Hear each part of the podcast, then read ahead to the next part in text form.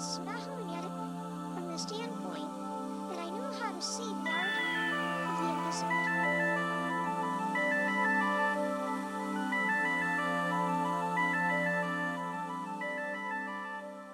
Hello, you are listening to UMKC's student radio station, K-Roo, and I am Brent Landreth, your host of Quick Save, the show about video games and news coming out of the video game industry.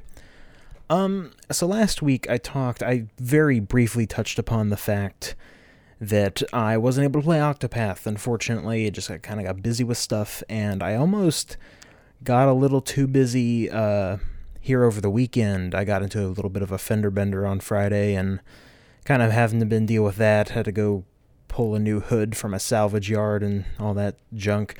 Uh, however, I did finally find time to play more Octopath Traveler, and I have completed everyone's chapter one. So the eight characters, each one has four chapters for their story, and I have collected everybody, finished off their chapter ones, and now I can finally kind of give my really overall impressions about everyone. So I've kind of already talked about the various colorful cast of characters that uh, I have picked up before this. However, I can touch a little bit more upon um, the two that I hadn't uh, Primrose and Alfyn. Uh, I want to talk about Alfyn first, um, even though I got Primrose before him. Um, Alfyn, he is an apothecary for this very small town, uh, basically, someone who makes potions and medicine essentially kind of before like modern medicine i guess you would say and his whole thing is that his best friend his uh, his best friend's sister gets bitten by a poisonous snake and he has to go get that snake get its venom to create an antidote or an an anti-venom and his whole story is that like oh he just wants to make potions for the town and so far his is easily the weakest one. I'm not that invested into it. Uh, obviously, it does seem like there is some more that is going to be happening, but as of right now, it's just him wanting to make potions. It's not not all that interesting. Uh, his path action is very similar to Cyrus's, where he can get information out of people, and that information kind of gives can give you like some benefits, like uh, um, depending on who you talk to in the town, you can get like a discount at the inn. Um, uh, trying to think what else and stuff like oh you can find hidden items, you get discounts at shops and stuff, and sometimes you need to do it for side quests. Uh, which side quests I've started a few, and these side quests in this game are incredibly vague, and I have no idea what I'm doing. So I'm probably gonna have to really buckle down and see what the hell all of that is about. It's kind of ridiculous. It's like uh, there's this one, I'm trying to remember exactly what it is, but it's like, oh, I have to go find my brother, you know, like, oh, that brother of mine, he ran away again. And that's all you get, and you don't have any clue which direction and everything, so you have to basically talk with everyone, utilize something like the scrutinized path action. Yeah, it's it's kind of ridiculous. Um, I don't know. I'm probably to try to do some of those side quests. I kind of want to get everyone's chapter 1 and then go through do all the chapter 1 side quests, etc. kind of go that route. But yeah, Alfyn easily the weakest one by far so far. Uh and Primrose. So here's the thing. I've heard about this, right? I've heard about the tonal dissonance that this game has and how it's like, "Oh, you have some stories that are like super cheerful and stuff." Uh and on the opposite end, you have Primrose, who uh, she basically her whole thing is that her father was murdered by someone many years ago, and kind of now that she is a young adult, uh, uh they just released all their ages. And I want to say she's in her twenties, and um, she's basically working as a prostitute dancer. They're officially called dancers, but uh, the uh, I guess you would refer to him as like kind of their boss. He, I mean, he's basically a pimp. Um, he, um, he's kind of very scummy and everything, and uh, basically kind of treats Primrose like an object until one day in uh, the tavern, sort of like it's kind of like a mixture between like a tavern and a stage, like for like a stage play, etc. Uh, Primrose sees a man with an eagle tattoo, or it's like a hawk and she knows that three men who had three hawk tattoos in different places are the ones that killed her father. And she finally finds someone. She's like, all right, this is my chance. I'm finally going to figure out what happened to him. Everything will be good now.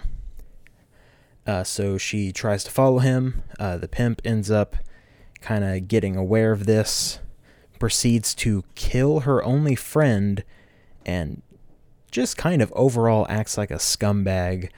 Uh, there is a line which I don't have written down, but it's like a he says something that like it's it's that kind of line that makes you go ugh like you're disgusting and he basically goes it's like uh it's something along the lines of like a how about you quit running that pretty little mouth of yours and put it where it belongs and i'm like oh god and you end up get, uh, beating him getting out of there and kind of setting off on her adventure and it's a very far cry from uh, Tressa being like, "Oh boy, I love capitalism. Gonna go have fun with that." Uh, it's very different, and it's it's interesting. I think that this whole split up eight different stories, you can kind of do something like that. You can have stories that are more lighthearted while also having stories that kind of err on the heavier side of things.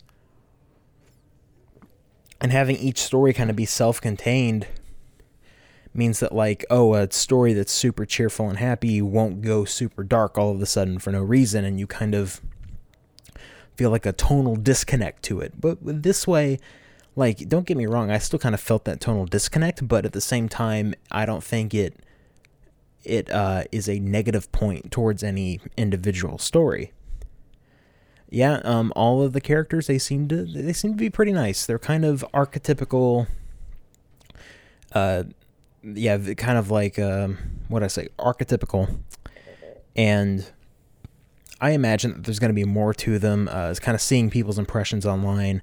Definitely, there definitely does seem to be more substance to their characters than I would originally kind of give them credit for. Um, so yeah, that's that's Octopath Traveler. I've been playing a bunch of that. Um, so yeah, I guess, like I said, I'm probably going to go after the chapter one side quests right after this. Finish that stuff up and go on the chapter twos. Um, as kind of party member or party composition goes, I'm stuck with Therion the Thief because he was the first character I chose. You can't switch that one out. But there's a lot of very good choices here. I'm leaning towards considering having Primrose in the party. She has a skill called Bewildering Dance that causes a random effect to happen. It can be anything like, oh, you all suffer explosion damage because the ground exploded, or something very beneficial like, hey, two times experience, or two times job points. And that seems like it would be pretty useful. Uh, or I can always go get a, another job. Because the thing is that you can, after you complete the chapter ones, on the way to the chapter twos, you will find job shrines. And in these job shrines, there are uh, just uh, other jobs you can get. Basically, you can have anyone have any other job, right? So it's like, oh, Therion is a thief. I could totally give him Primrose's dancing ability you know, become a uh, dancing job, I guess I would say. And then, oh, he would gain access to all of those skills. And also all of their sprite work changes, which is pretty cool. Like little character art. I don't know how exactly I'm going to compose that because you can probably cover all of the jobs in your main in your main four party. Oh man, I'm I'm not sure. It's because you want to also kind of keep everyone a roughly the same level. So I'm probably going to end up giving Therion the dancing ability, if I'm going to be completely honest, so I can try to abuse that to get double XP a whole bunch. Yeah, really good stuff. Uh, I am very satisfied with how Octopath is, and uh, you know we're gonna go and take a bit of a break uh, for the break music I got lined up. Primrose's theme and the theme of the Sunlands from Octopath Traveler, kind of her theme in the uh, the town that you start off in uh, for her chapter. Uh, so whenever we get back here on Quick Save UMKC Student Radio Station, I got a couple more game impressions to talk about. Something that I've been picking away at, but haven't exactly finished or really talked about yet. Uh, so we'll see you then.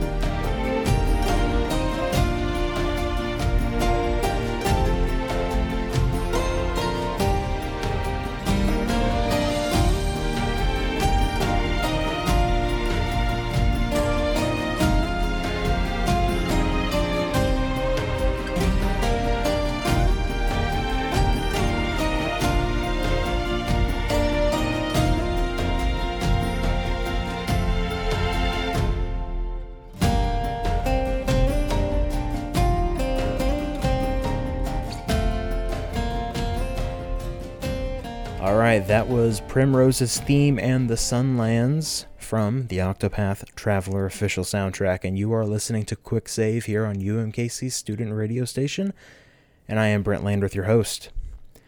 Uh, so before the break, I kind of teased I was going to talk about something that I haven't really talked about before, and that is um, since the beginning of twenty, uh, let me think, twenty seventeen I uh what am I trying to say here? Since the beginning of 2017, uh, I have been reading, uh, kind of reading a game called, uh, it's called Umineko When They Cry. Uh, it is essentially, it is, um, I've talked about the genre before. It's called a visual novel.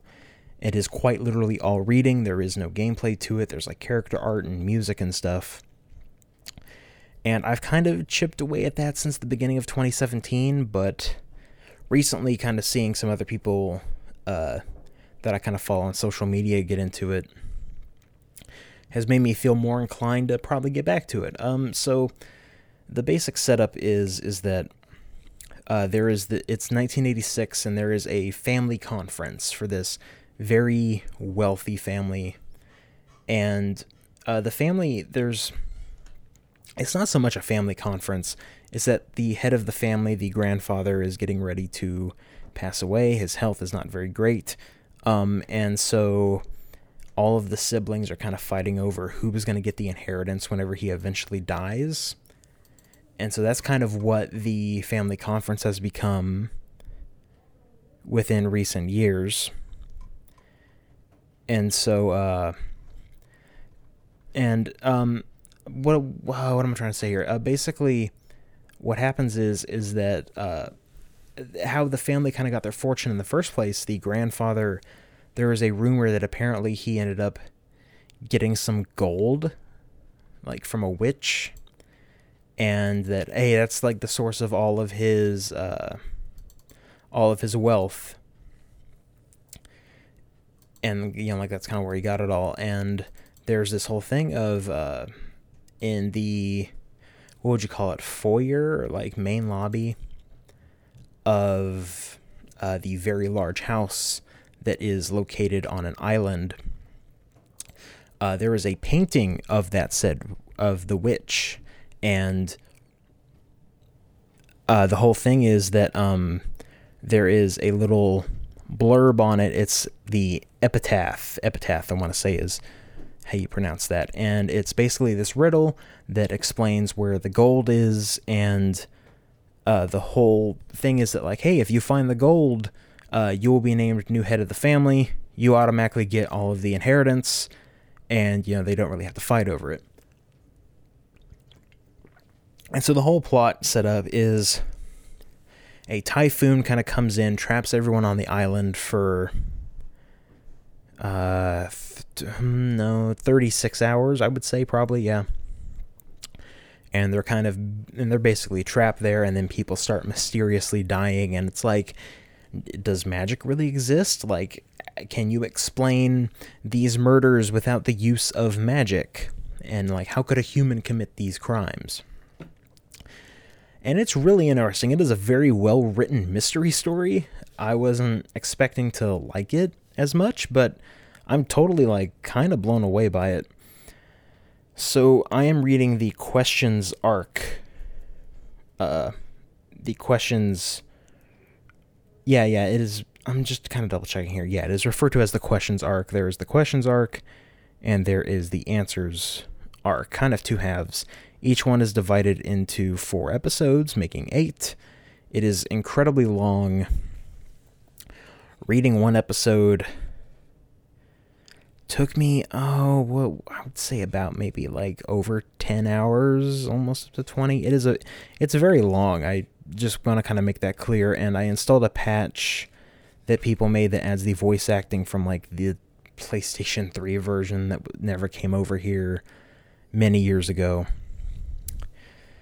and it's the way how it presents its material it's kind of feels long and drawn out to a bit um However, it also feels deliberate in that sense.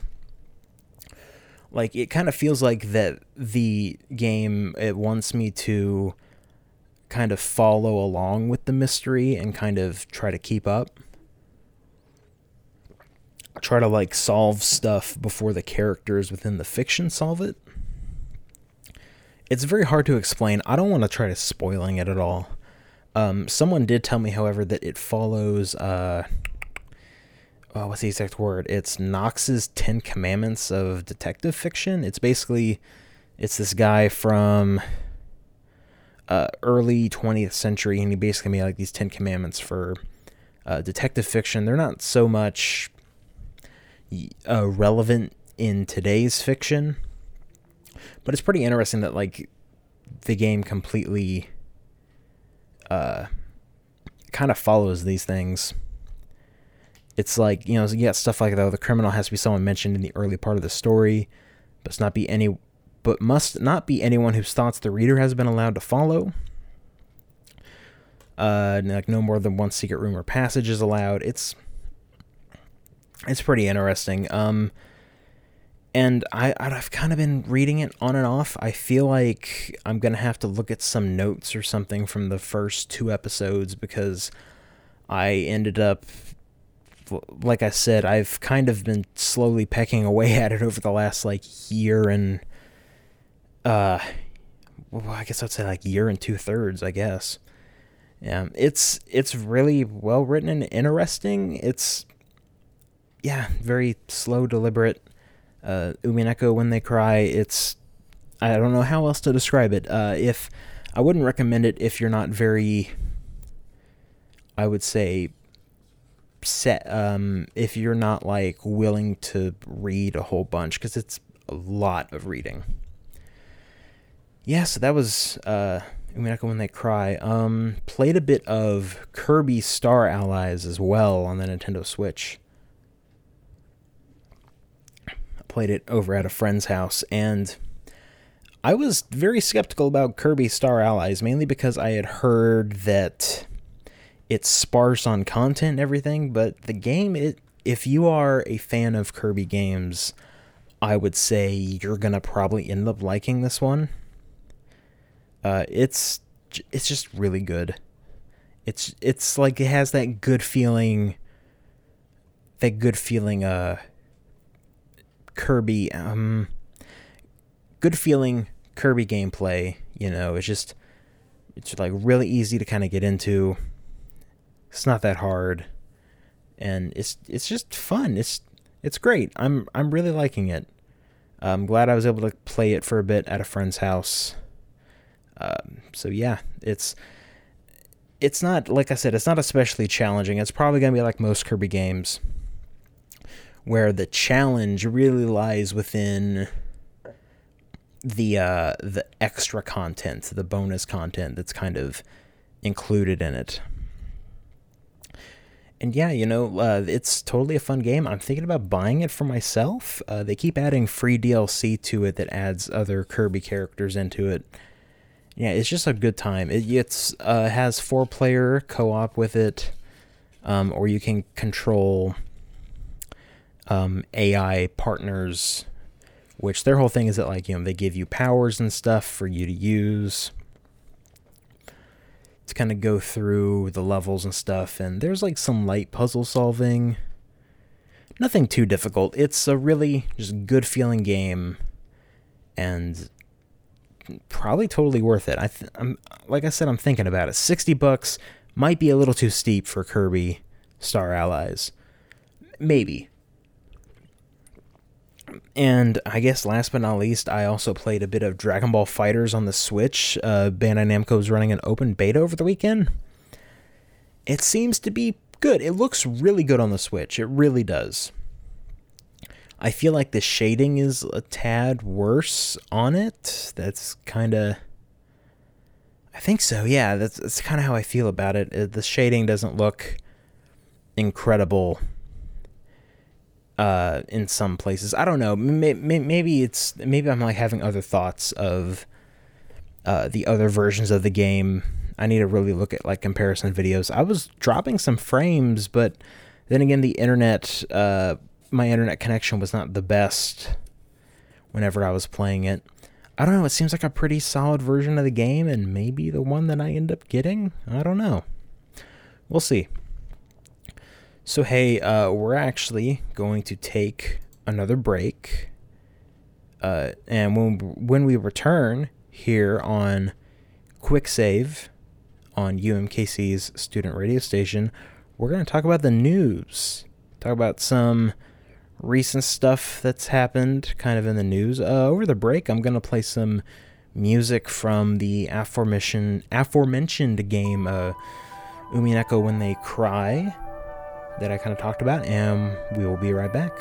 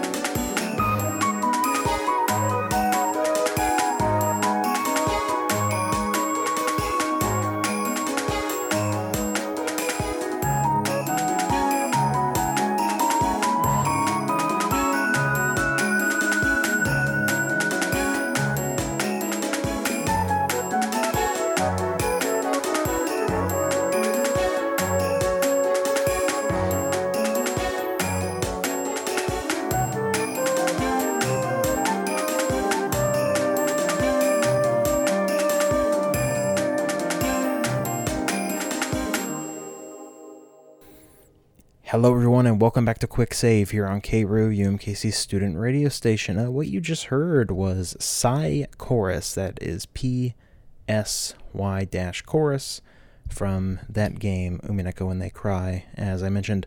So we got some news to get through today. Um, kind of a follow up to a story that happened last week.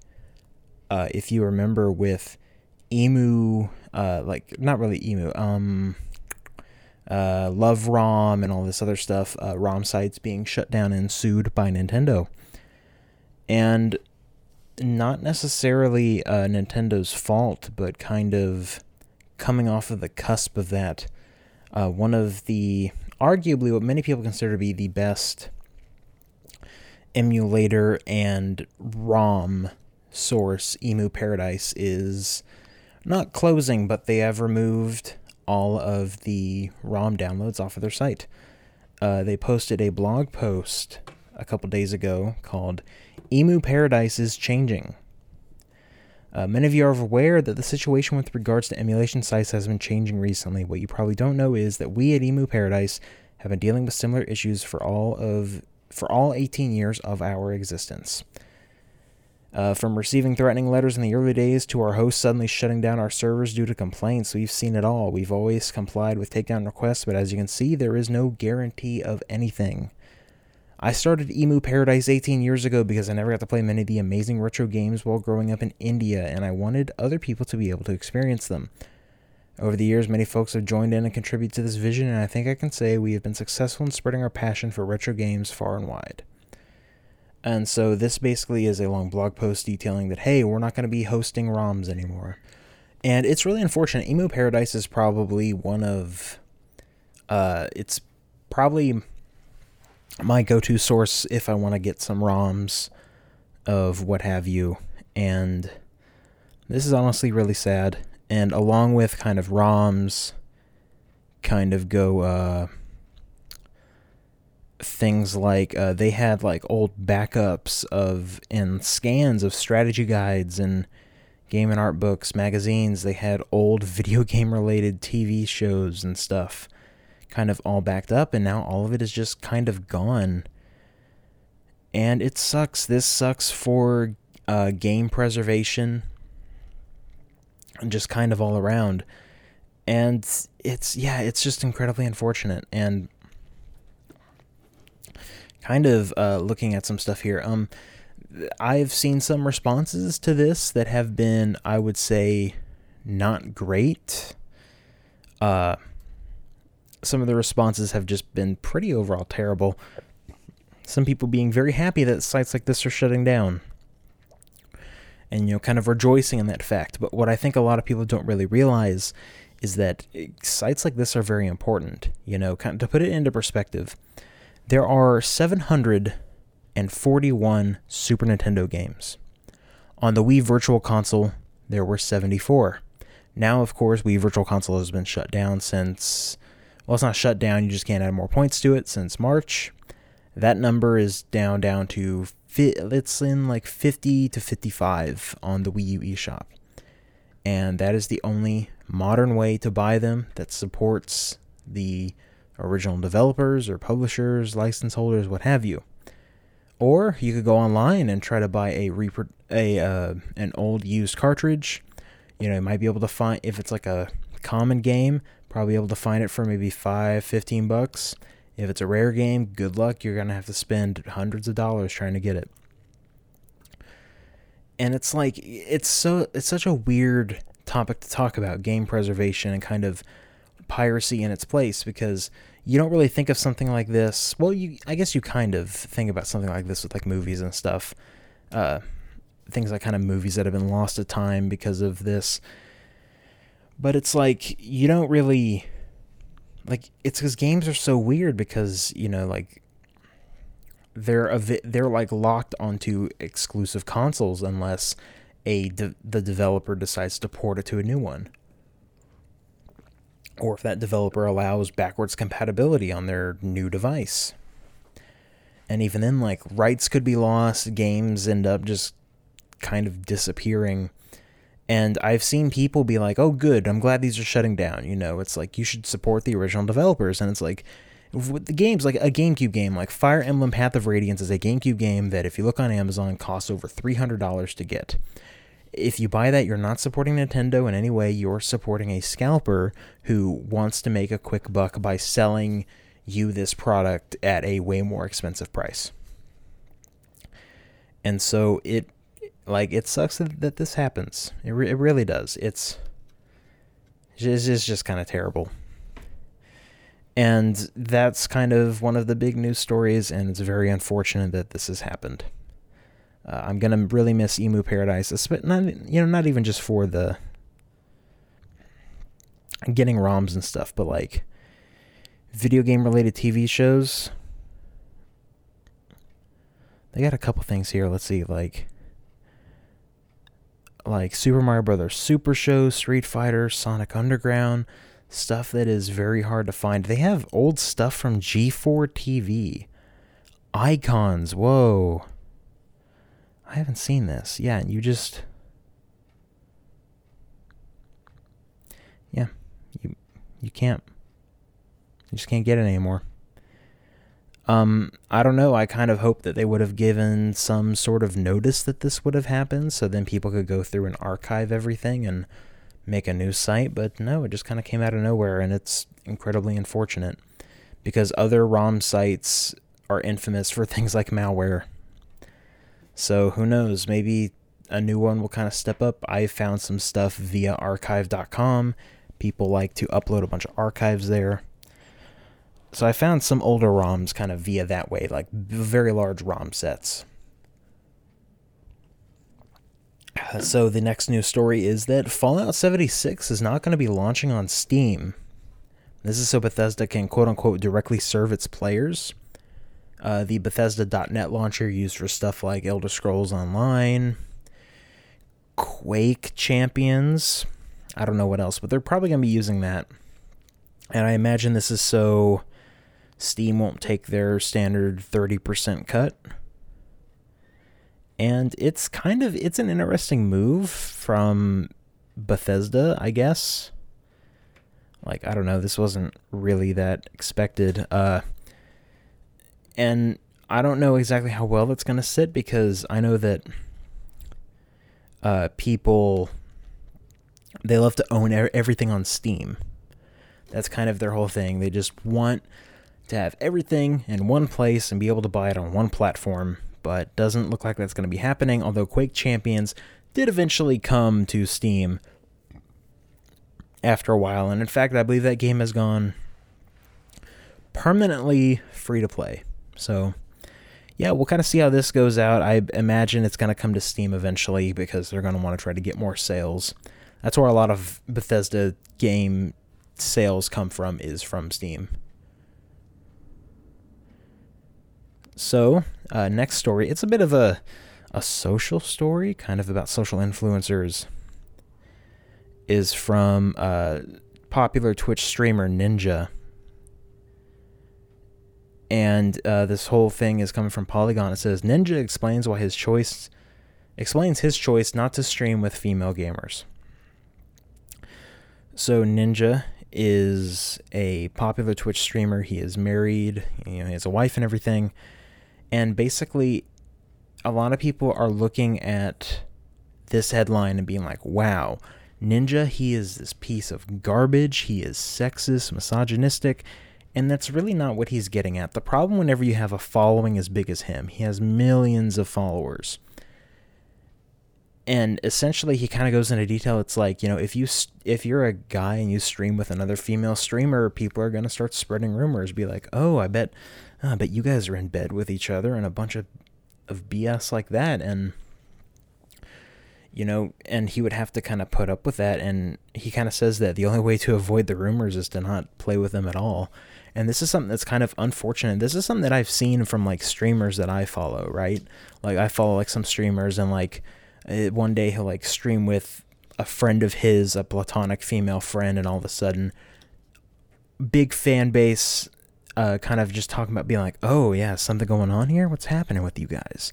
And I don't know. I think that um, this whole case of with Ninja, people being mad about Ninja saying that he doesn't want to stream with female gamers, so these kind of rumors don't get spread. I think that people are kind of looking at the headline and not reading the actual article. It might help to actually read it, honestly. Some valuable information there. Um, hey, you know what? Real quick, we're going to take another break here on Quick Save, UMKC student radio station's show about news in the gaming industry. Over the break, I'm going to play a bit of Rave On from Killer 7, part of the Killer 7 soundtrack. That remaster is eventually coming this year. We'll see you then.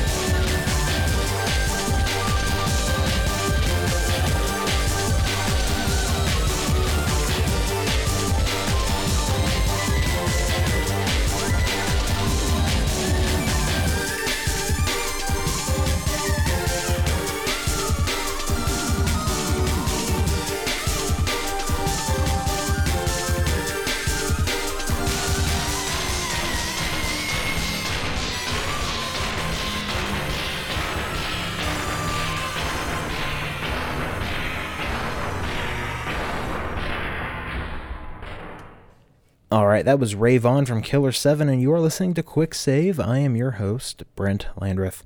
Kind of going through some more of the news is that Discord is going to start selling games. Discord, the uh, biggest, probably, gaming chat server service, is partnering with THQ and Deep Silver, kind of publishers like that. And if you are a Discord Nitro subscriber for like five bucks a month, get access to premium features, and also you're going to start getting some free games. Uh, Discord is getting quite big, and it seems like they might be aiming to become a new game distributor. Uh, let's see. This feature will include games like Saints Row the Third, Darksiders Warmastered Edition, Super Meat Boy, and Metro Last Light Redux yeah, it seems to be pretty interesting. Uh, first games on the store will include Dead Cells, Into the Breach, and Frostpunk, some very popular indie games that have come out over the last few months. So yeah, very cool for these guys here. Glad that uh, Discord has gotten this big. And yeah, who knows? Maybe they'll try to open up their own game store. I've kind of seen Discord's front end for a lot of their game stuff, and honestly, it's not great. It is something that needs improvement. Like, let's see, like looking right here, I'm looking at it right in front of me. There's a quick launcher of what are my most played games in here. There are like some news stuff, like hey, hey, here's what your friends have been playing. Uh, here's what's new, kind of some new stuff that your friends have been playing. And it, it's kind of an unorganized mess. It needs to be tweaked a little bit. So there's that. And next, uh, here on Quick Save, UMKC's show about news in the gaming industry, is kind of a dire news story is that Apple is killing its App Store affiliate program. Basically, is that uh, you would have people or websites that could post a link. It's like, hey, you can buy this app here, and someone clicks on the link, and then whenever they buy it, the person who is the affiliate who linked that for them uh, will get a little bit of money. When it first started out, it was very small, something like 7%. Then they lowered it to 2.5%, and now they're just planning getting rid of it on October 1st. Sites like, let's see, Touch Arcade, which relied on that uh, kind of to help keep the website running after it was lowered from 7% to 2.5%, they turned to Patreon to kind of help get some more funding. And the editor in chief of Touch Arcade quoted, I wish I was dead. Um, him being a little sarcastic.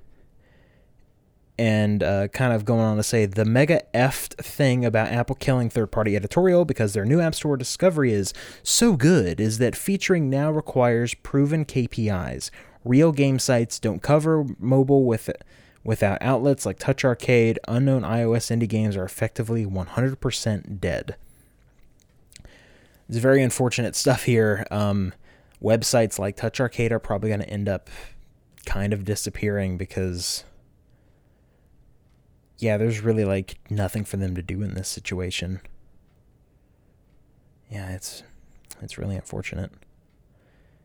Cuz uh you know, like there were indie games that would come to mobile and kind of go unnoticed, which sucks. It's very unfortunate for uh, websites like this that this has happened. Yeah, who knows? Maybe maybe they'll end up getting some outside support from somewhere. But overall, it kind of looks like that a lot of websites focusing on mobile phone game coverage as pretty much they pretty much are going to be disappearing. And speaking of mobile phone games, uh, Fortnite came out on Android. Not putting that on Google Play, which would require them to give Google a 30% cut. They are just like, hey, you can go to this website and download the APK file, something that you can only do on Android, which is open, which people have expressed that hey that might cause people like people might accidentally download a file infected with malware but oh they don't uh, seem to really care uh, they said they deal with that on pc all the time so um, i don't know that's a little news story i don't have much of an opinion on it like you just need to make sure that you're downloading it off of their official website not anywhere else so you kind of avoid that problem. Uh, back last week, I mentioned uh, Nintendo talked about a Smash Brothers Direct, and we had that Direct. Uh, some new characters include Simon Belmont from Castlevania, and yes, Simon Belmont from Castlevania, along with Richter from Castlevania. There's going to be a Castlevania stage with bosses, 34 music tracks appearing from the series. Some new fighters include Chrom from Fire Emblem and Dark Samus from Metroid Prime 2 Echoes. Uh, both Chrom is an Echo Fighter of Roy, and Dark Samus is an Echo Fighter of Samus and they talked a little bit about uh, some new stuff coming in. Like there are 103 stages in the game. You can turn off stage hazards on all of them. Also, make them battlefield versions. And uh, uh, the one with has has like platforms above it. And yeah, stuff like that. Like there's going to be over 900 music tracks in the game. They're all going to be kind of like organized by series, and you can construct your own playlists to kind of pick what you want all uh all pretty impressive stuff. Very cool. Glad that this is going to be such a big game. And they've also announced another new fighter, King K. Rool from Donkey Kong Country, which uh, one of the original creators of King K. Rool commented that, man, I sure do wish I would have spent more than five minutes coming up with his name if I knew he was going to get this big. Yeah, and you know they said that hey, you know more characters might be coming, which is kind of ridiculous because they already have everyone from everything else.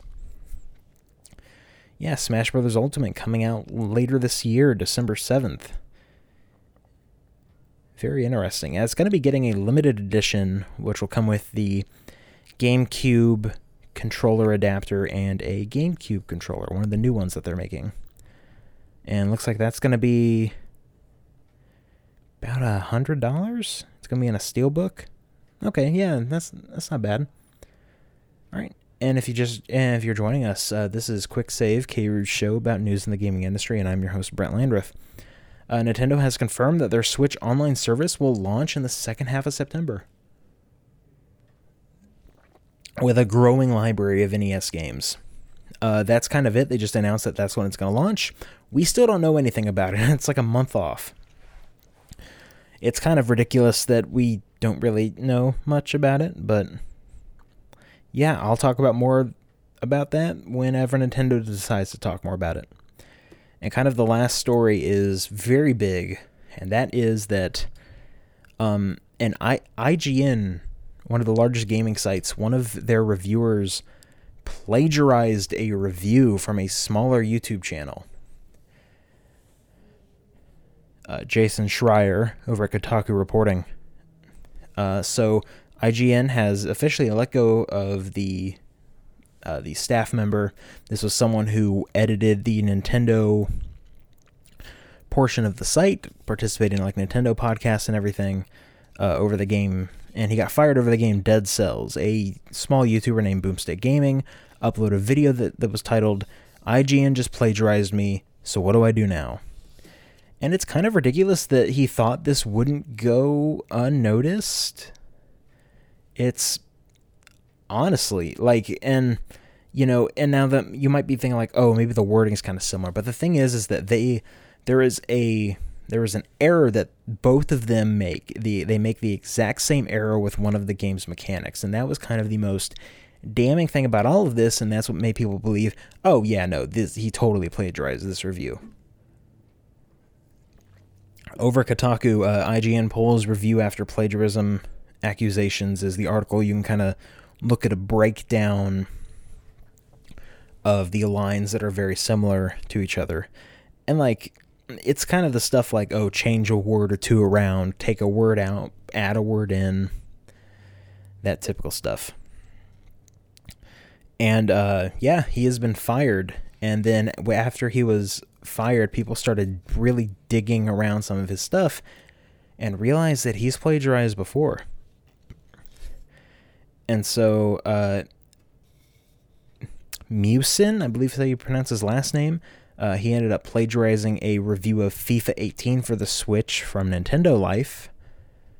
and they are once again very similar, very similar stuff here over on Kotaku. I will let you go and read it for yourself.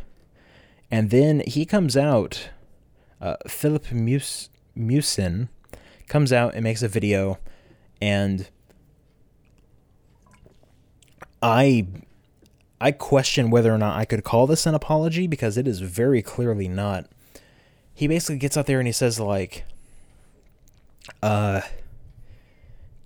told his viewers that like you know there were a lot of circumstances surrounding the review. He did not intend to plagiarize from another channel. He never ends up um, apologizing to boomstick gaming and kind of proceeds to be like oh there was so, so much like you know so all this stuff happened. I'm, I'm sorry to you guys. And he never apologizes to the person that he stole from. And kind of uh and one of the things he talks to uh jason schreier now he doesn't talk to him he basically calls him out and being like look man you're just trying to attack me you know like that's all you're trying to do. I dare you to find other instances of me plagiarizing stuff. And so jason schreier found other instances of him plagiarizing stuff. And uh Miucin ended up Miucin ended up deleting said video. Let's see, yep, talk about the FIFA 18. Says it wasn't intentional. So as it turns out, he ended up um, uh, plagiarizing a review of Metroid Samus Returns from Engadget. Is this video still up? Yes. Um, he ended up plagiarizing this review from Engadget on his own YouTube channel. He's kind of done this before. I'm kind of going through some of this stuff. Yeah, so he plagiarized that from Engadget, and it's basically the same thing. He makes the exact same mistake that the person from Engadget makes in his review, and it is very damning. Uh, reviews editor from IGN, Dan Stapleton, wrote on Twitter I haven't seen an apology this poorly received since Kevin Spacey, and that kind of kind of caps it off. I'm just curious as how this guy thought he could get away with it because very clearly, like IGN, one of the largest gaming websites in the world, like it's not that no one would notice this, and it kind of makes you think, like, well, has this happened before? You know, like now everyone's going to kind of look at IGN and be like, all right, let's see if we can find an instance where someone from here plagiarizes this review. It ended, I probably, probably ended up doing more harm to the site uh, than he thought it would have originally, and it's it's very ridiculous. Man, it is. It is such a bad situation, man. And yeah, you know, like uh, the guy, he did end up end up deleting his response video, and that is good. He needs to own up to it. And unfortunately, you know, this kind of sucks for anyone that works at IGN, who now the public is going to constantly be questioning their credibility. Um, yeah, it's it's very unfortunate. So, and with you know with that, I think uh, we're running a little long here, so I'm gonna go ahead and cap it off here. Want to thank you all for tuning in to Quick Save here on UMKC Student Radio Station. I've been your host, Brent Landreth, and I will see you guys next week. And next week, we're going to be starting on Tuesday mornings instead of Tuesday nights. Uh, so stay tuned. We'll see you then.